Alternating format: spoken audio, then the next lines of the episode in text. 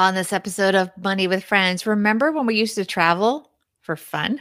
Should you rebook or just give it all up and cancel? It is Monday, December twenty-first. Let's talk money with our friends.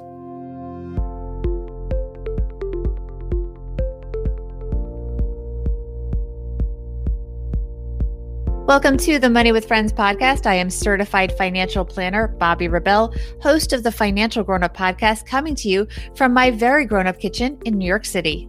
And coming to you from Texarkana, Texas, where we make the Stacking Benjamin show, I'm Joe Saul-Sehy. Here on Money with Friends, we usually we talk about the latest personal finance headlines. We get your input from our audience, and then we leave you with a takeaway to make it your own. What a wild year it was for travel, or lack of travel for most of us. Did you get on a plane after March of last year? Nope.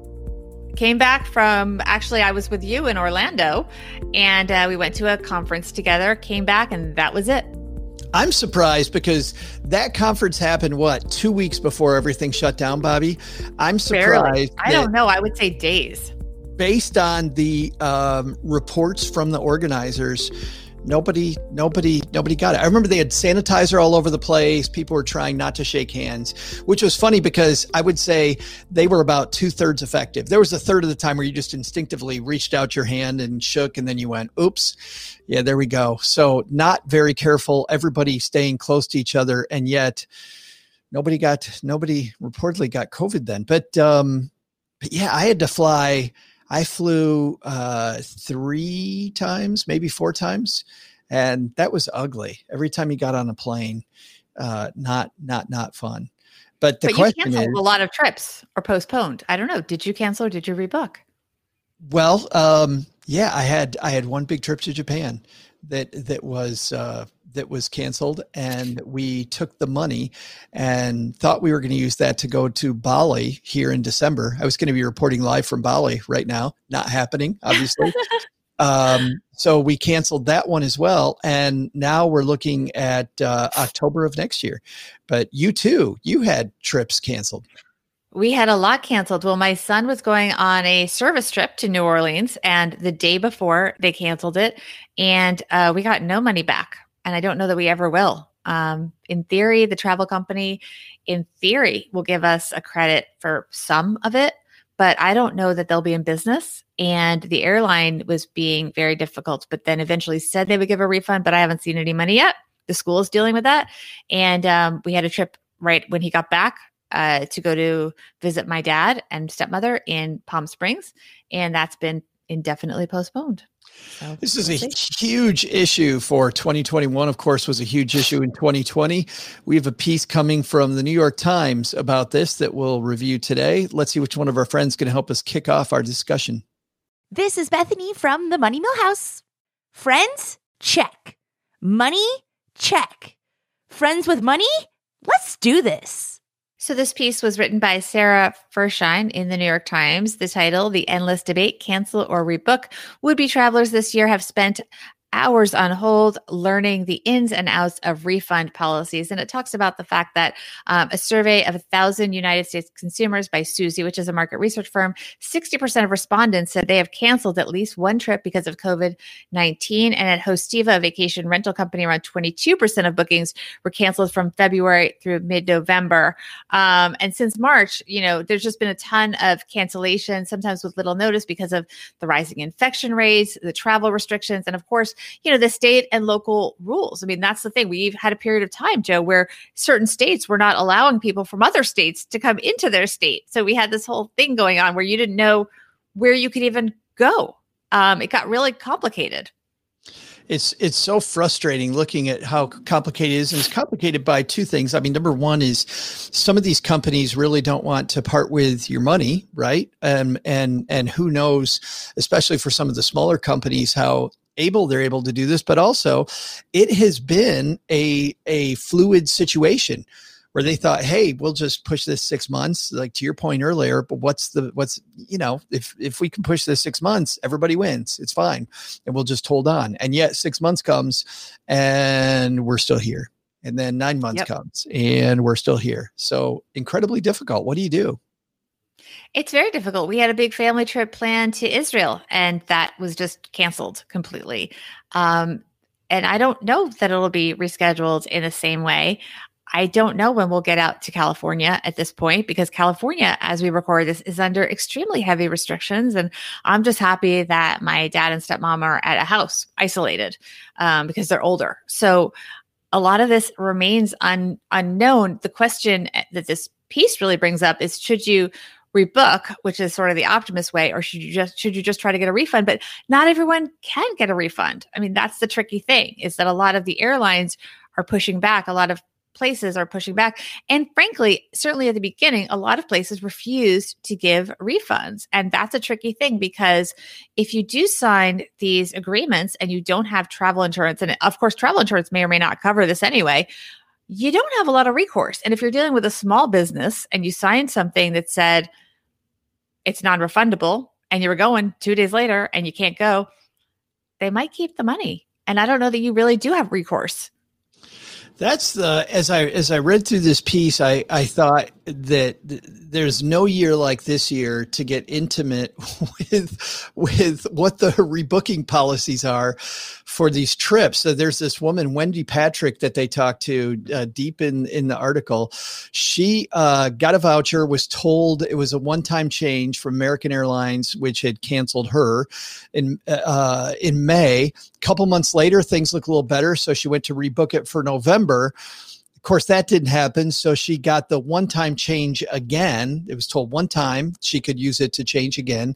So they, they lifted the restriction, the airline did. But then she found out again that for May twenty twenty-one, she has another Uh, another chance. She thought that the second time she wasn't going to, th- that they were just going to tell her no, she doesn't get her money back. But she said that that some companies, this particular, this was American Airlines actually, she said uh, was great about canceling it quickly. And I think that you kind of have to go in with that with that feeling that these companies don't want the negative repercussions of not working with you. And um And it's this is a time when social media, I think, in outing those companies that don't want to work with you pays pays some dividends. Absolutely, especially the bigger companies, and and including the companies that want and need government bailouts. We talk about the airlines. Who's transporting this vaccine right now? The airlines, a lot of them. We want them to stay in business. They are part of our infrastructure. Of course, as with every business, some some go up, some go down. That's the natural progression of capitalism, but it's not their fault either. And so we want to work with them to our all, all of our mutual benefit. For the small businesses, that gets really tricky. Uh, my son, as I said, had this this trip planned through this small um, travel company, relatively small in New Orleans. And they, in theory, gave a credit. At first, they wanted to give a fifty percent credit. And we were going to have to pay another fifty percent for the kids to go this year, which again is not going to happen this March, obviously. Um, and then they finally came around to give a full credit. But I don't even know when that is happening. So, you know, because you kind of miss the age. It's, you know, it was a sixth grade trip. So I, I frankly don't even know if they'll be in business. And to go after them, well, what's the point? I mean, they yeah. just had their whole business ripped out from under them. Sure. So I don't know even how they can afford to just do, to give a full credit. So it, it's just, it depends who you're dealing with. And I think all of us have to have some empathy for whoever's on the other side of the phone. There's, there's this, um, There's one level of frustration with, uh, you know, vacations and family trips and family planning, uh, you know, business planning and essential travel for business, I think is even is is super difficult. I mean, and I'll use a personal example. We're trying to, I have a book coming out next fall that um, we're trying to plan a big tour of the Stacking Benjamin show for the fall between meetups and live shows. So we're looking at twenty-five cities to go to. That's in September, Bobby. September seems to be kind of the, who the hell knows? Is that going to happen? Is that not going to happen? Do we, what, what are we safe to plan now? What, what should we wait for?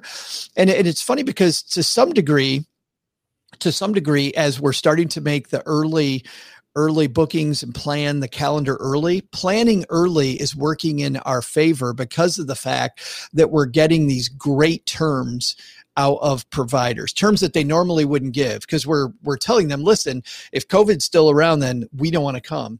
And by and large, the early providers we're talking to are like, yep, hey, one hundred percent cancellation, no problem. Once again, we have to look at the size of the company and think about whether they're going to be here or not. But we've gotten some great terms by making sure, but we had to go in asking for good terms, right? We we, we couldn't go with the standard operating procedure because who the hell knows what's happening next. Exactly. So your well, your risk is really limited because they're they're forced to be so flexible just to get you on their calendar. But absolutely, that's true. But I do think if the vaccine works and things return return to normal, um, which I hate that phrase these days, but if that happens, I think people will be really excited to go to live events and and just be social again. I think uh, people people will really be enthusiastic. It, it, the the interesting thing is people are talking now. Sarah's hanging out with us and said uh, they're flying in January and the ticket was super cheap. New booking on Delta. I went and looked at flights yesterday and flights are incredibly cheap right now. So do you do you book those? And I think maybe we'll leave that for our takeaway, because I think our takeaway will have a lot to do with whether you book that cheap, at least mine will, will have a lot to do with whether you book that cheap flight or not. In just a second, Bobbi and I will have our takeaway from today's discussion on do you book, do you rebook, do you cancel your plans during twenty twenty-one, especially the early part. First, want to say a big thanks to everybody who used our link when they went and checked out uh, the, the place that I go for health and nutrition experts. It's called MetPro. MetPro, short for metabolic profiling. I have a coach. I use their concierge service. My coach is Jesse. Jesse's a pain in the ass. Um, what I really like about Jesse is that she puts the decision-making on me. Number one, she's a teacher. She's taught me over the course of the last year and two months about what different food does as a fuel. And what's been interesting, Bobbi, is that initially I got used to the pattern of my metabolism, and MetPro will teach you very quickly to track your metabolism and understand what different foods do to you, because we're all different as we have different body builds. And, um, And I realized that I could eat a donut on Saturday and I could shed any negative repercussions of that by Monday afternoon, probably. And initially, that was my M O. I go, okay, cool. I can go ahead and have this donut and I'll do it. But you know what I found out since then? And this is this continuing education of Joe with Jesse and the MetPro team about how this works. Sure, I'll shed the pounds, but when I put crap into my body on Saturday, I am so suboptimal at a time when I want to be having fun with my family. Instead, I feel tired. I feel sluggish. I want to take a nap. I don't work out like I should. And I just feel awful. And I've learned more that I don't want the donut like I used to want the donut.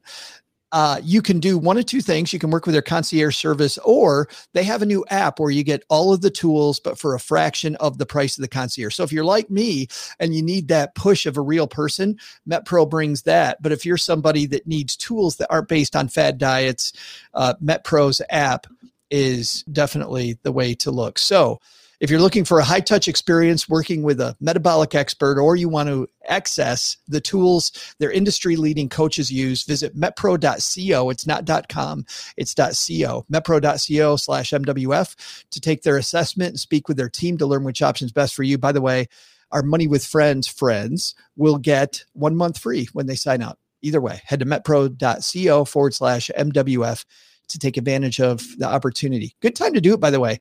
Uh, Angelo, I said this on Saturday's show, Angelo Poli, the founder of MetPro, he's worked with people like Aaron Rodgers, the quarterback for the Green Bay Packers.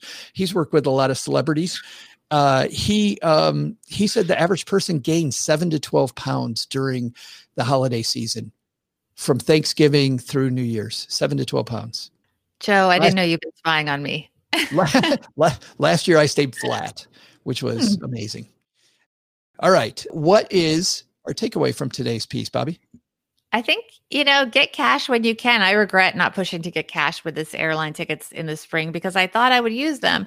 But so far, you know, now it's like a homework assignment because I got to make sure to keep track of the uh, credits that I have. And I'd rather just have less to do. So get cash when you can. Yeah. And, uh, I think this is the time, this is the time to know what the, what the, um, what the fine print says before you go in. Any travel you're going to do, know your fine print. And I wouldn't just ask a person. I would have that in writing.